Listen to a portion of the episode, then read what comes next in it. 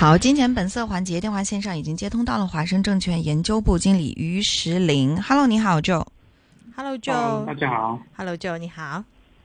，Hello，哦，Joe 啊，其实我们啊，我是这里先介绍一下，我是段杰，在我旁边有立一啊，跟大家一起来向您请教啊。刚刚已经预告了，说是 Joe 总是能够在这个市况啊，呃，出现让人觉得有一点那个焦躁和绝望的时候呢，让我们有一个冷静的一个声音在这里啊。但现在这个市况，我们其实刚刚跟很多的嘉宾也是在聊，就那种各种沮丧，对于这个成交呃不足，对于呃人民币好像呃处于一个呃相对啊、呃、这个呃在破底的一个状态下面带来的一种各种影响，其实大家还是比较有担心的。但现在其实时间已经来到了六月三十日了嘛，那整体来说，其实马上我们就要在第三季度来去看这个今年整个市场的一个情况了，有任何转机吗？嗯、我觉得其实反而是就是这个啊、经济的基本面也好，就是本身港股的一个情况也好啊，啊、其实在一个这样啊、极度大家就是这个啊、悲观的一个情况下呢，反而会可能会有转机的，特别经济数据啊，就是两周前的啊、就是这个社会总呃零售啊。呃，固定资产投资啊，这些数据都不达预期，其实这样可能还是会倒逼中央政府会出手。当然，一周之前市场上有这个憧憬，然后呢，就是啊、上周落空了以后呢，大家就没有再去啊、就是继续往这个点去啊、就是看有没有机会。我觉得大概率下半年还是会有比较多的一个政策出来的。嗯。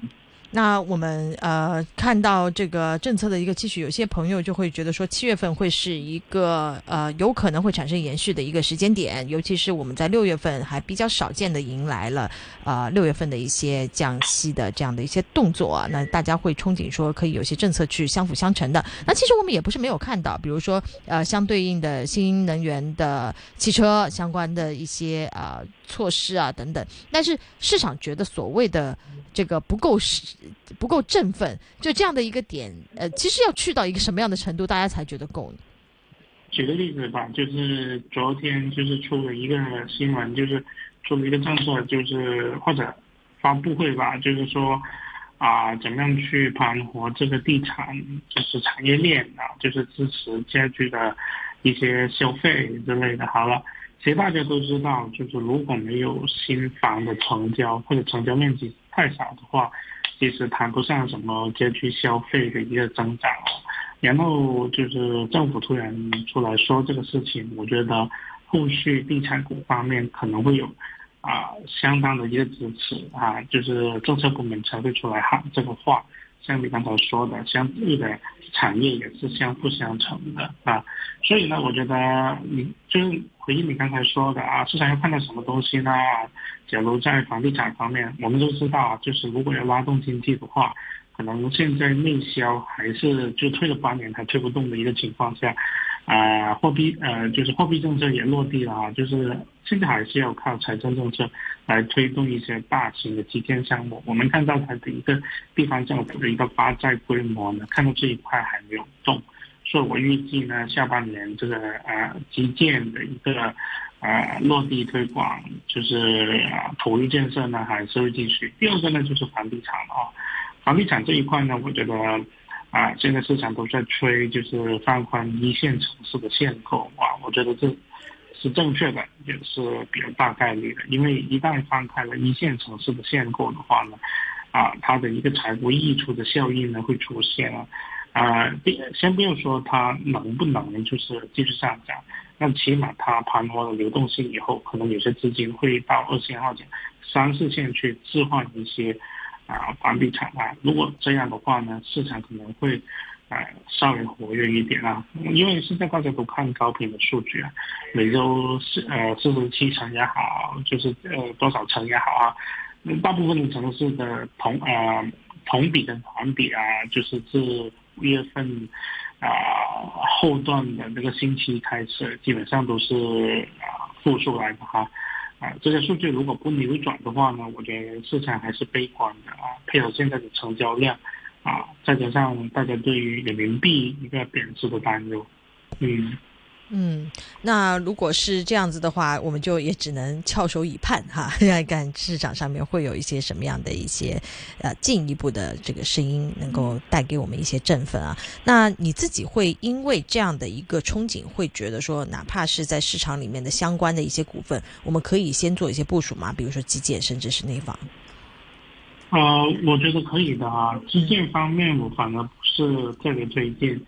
因为基建方面就看什么基建了，因为因为它是一个泛概念啊。如果我们说啊是啊就是做这个大数据的之间基建的话，那其实啊像中国移动、中国铁塔这一类呢，我觉得还可以。那如果说就是中交建、中铁建这一类呢，我就不建议了，因为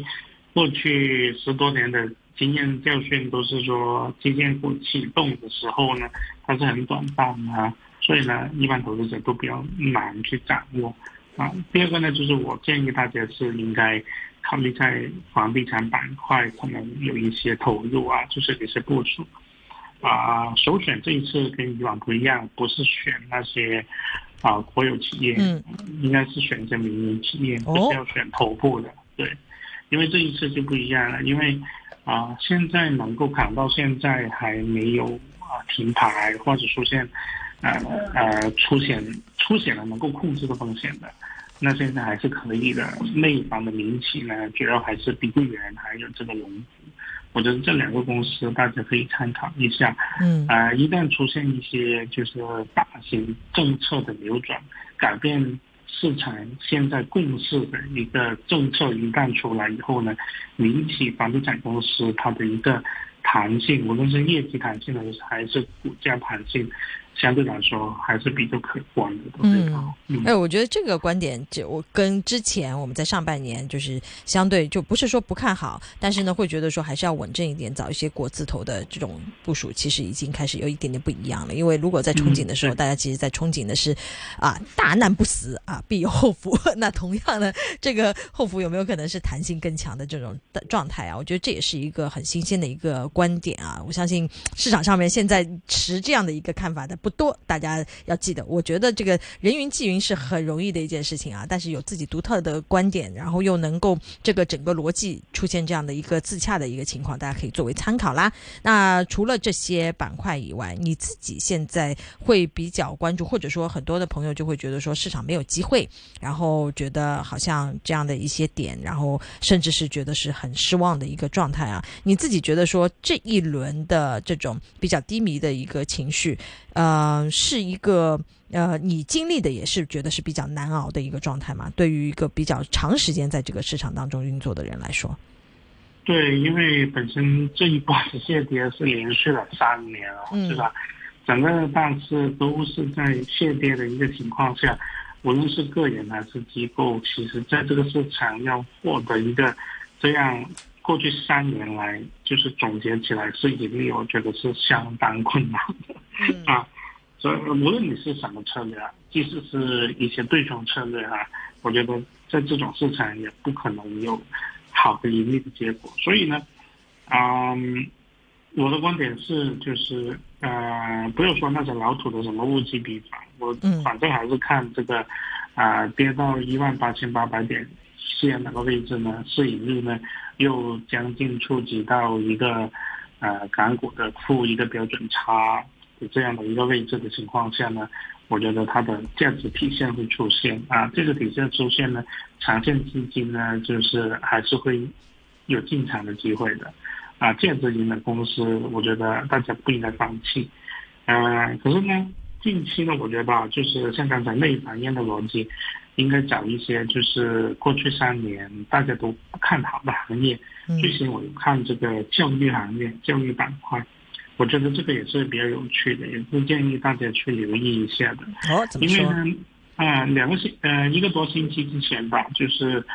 啊，就是国家出了一个政策出来，其实它的主要精神就是说这个，啊，就是产教融合，就是产业跟教育要融合到一起。他要鼓励发展的其实就是高等教育跟职业教育，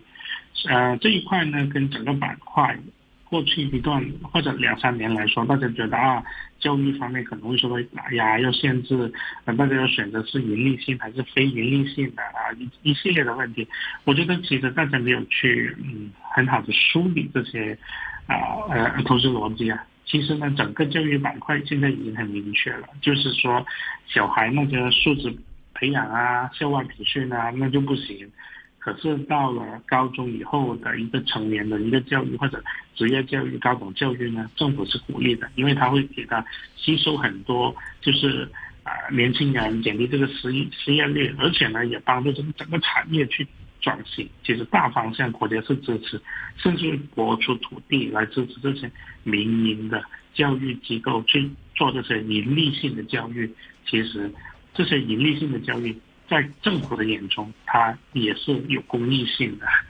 所以从这个逻辑来看呢，我就看到呃港股里面的中教控股八三九呢，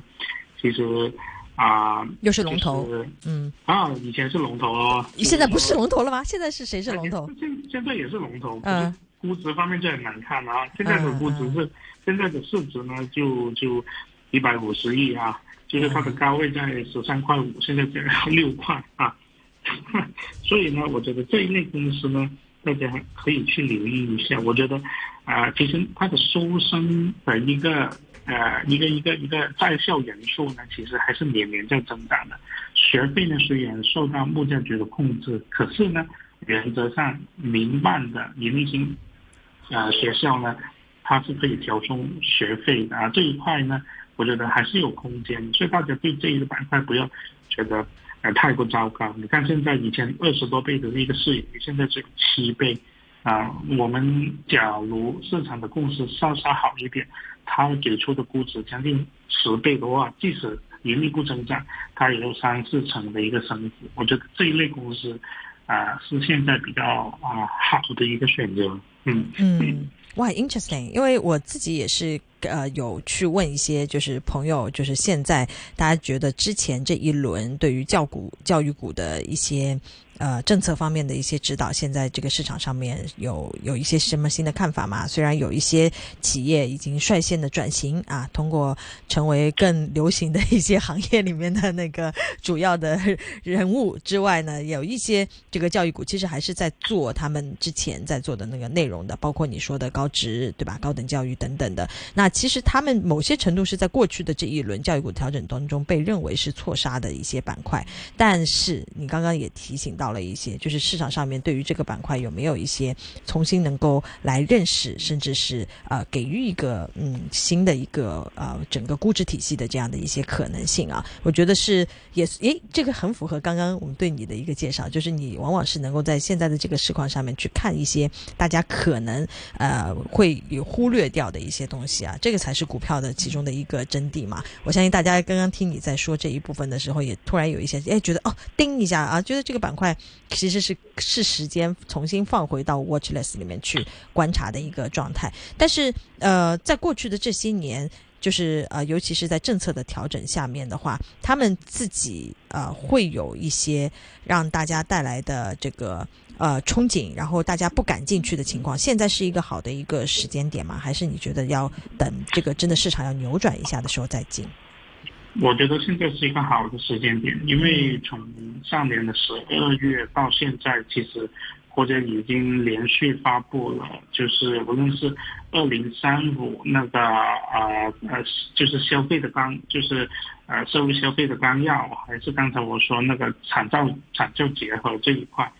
其实呢已经多方的。发文强调要支持这个职业教育跟高等教育，然后我们知道就是呃地方政府其实它的一个税收啊，在房地产不振的一个情况下也是比较难的，所以呢，如果你要扩大招生、扩扩大生源的话，这一块的一个啊基建啊啊校区的一个容量扩容的一个任务呢，肯定要放在啊就是社会资本的支持上来做，所以呢，大概率。啊，就是民办学校的一个春天，呃，我说的是呃，就是职业教育跟高等教育可能要来，而且呢，那些文件里面很明确的说，就是做它好的龙头企业是允许它进行跨区的一个并购，而且呢，有条件的公司它是支持它上市集资的啊，所以呢，这两点我觉得政策的一个风口跟口吻都啊完全不一样了，就等待市场怎么去看或者重新去信任这个逻辑。嗯，那这个就是大家那个点，有些时候如果一下子整个情绪有反弹的话，可能比大家想象中的要来得快一点啊。那当然也是你自己要有一个比较呃自己能够在自自己的逻辑里面能够走通的一个状态。但是现在最后可能几分钟时间啊，我也是好奇一个点，因为现在其实跌到低位的板块还是蛮多的嘛。那你自己其实怎么样在这一些当中去寻找一些你觉得弹性更强的一些板块来讲？就这个当中有些什么样的一个呃所谓的策略吗？你是看估值的呢，还是看消息的呢，还是整个看大的一个方向的？就你平时的那个整个的一个呃 research 的一个思路会是怎么样？我是看估值再加上现金流的。估值加上现金，能具体一些吗？嗯，呃，如果呃就是公司的估值跌到一个呃历史的低位或者相对的一个低位的时候呢，看它本身业务的现金流的可持续性，这个逻辑有没有改变？就像教育这个行业是吧？嗯，他每年的学生是十万，现在以前是十万，现在是十二万，然后学费呢不变或者多了百分之五，那就证明它的现金流还是继续。还是继续，它现在如果不拓展的不不扩张的话，它应该出现减债的情况，利息会减少，是吧？如果它印证了这些逻辑的话，我们就觉得这个公司，哎，是不是有机会？再看整个行业，如果行业的春的一个一个一个一个一个政策的一个风向改变了，我就觉得，呃，这些公司我们可不可以重新考虑？啊，是这样一个逻辑。哇，谢谢你啊！我们这个是啊，把您的那个看家本领啊，真的也是被逼问出来了。不过当然了，最重要的是你能够在过去的这些时间有这样的一个洞见，并且有实践的一个方式啊，让他去让得到市场的考验，这才是最珍贵的。谢谢你的时间啊！啊，我们也是下次在在节目当中再请于世林跟我们来分享了。好，谢谢，拜拜。好，谢谢，拜拜。拜。